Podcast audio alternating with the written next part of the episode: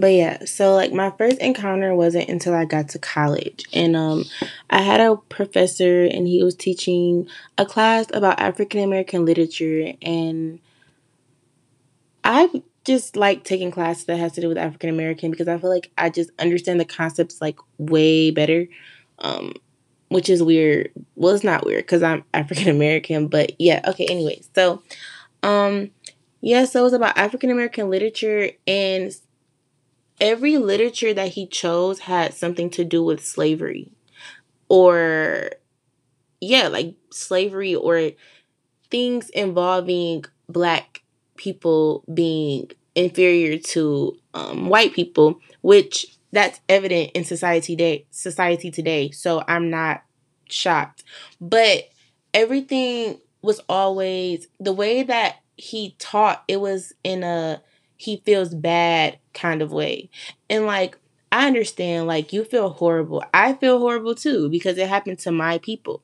However, I don't want you to apologize every lecture, and I don't want you to, every time you have to say the word nigga, you have to say, I know I'm not supposed to say this, and I don't want, like, no, because it's a part of the history. Why is it such an awkward conversation when it's so relevant, you know? Like you i'm not saying be proud of what you know your ancestors did. I'm just saying own up to it. You need to take part you need to understand how you have taken part in it still to this day how you're taking part in it now because you're neglecting the raw emotions of the topic. You're just you're trying to tiptoe around such a big elephant and you cannot do that.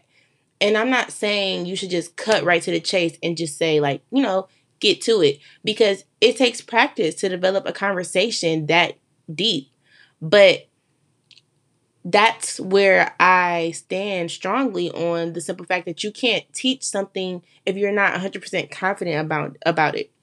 You cannot teach a class on African American literature if you're uncomfortable with talking about certain issues. It's an uncomfortable topic, don't get me wrong. However, you need to be confident in the messages and the words that you are delivering to your students because I personally was offended.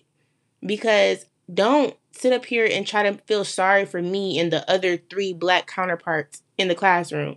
Like, no, stop talking, stop teaching like you're just talking to us. You're talking to the class as a whole. You need to make sure we're all understanding the pain and the, import- the importance of the history that you're teaching.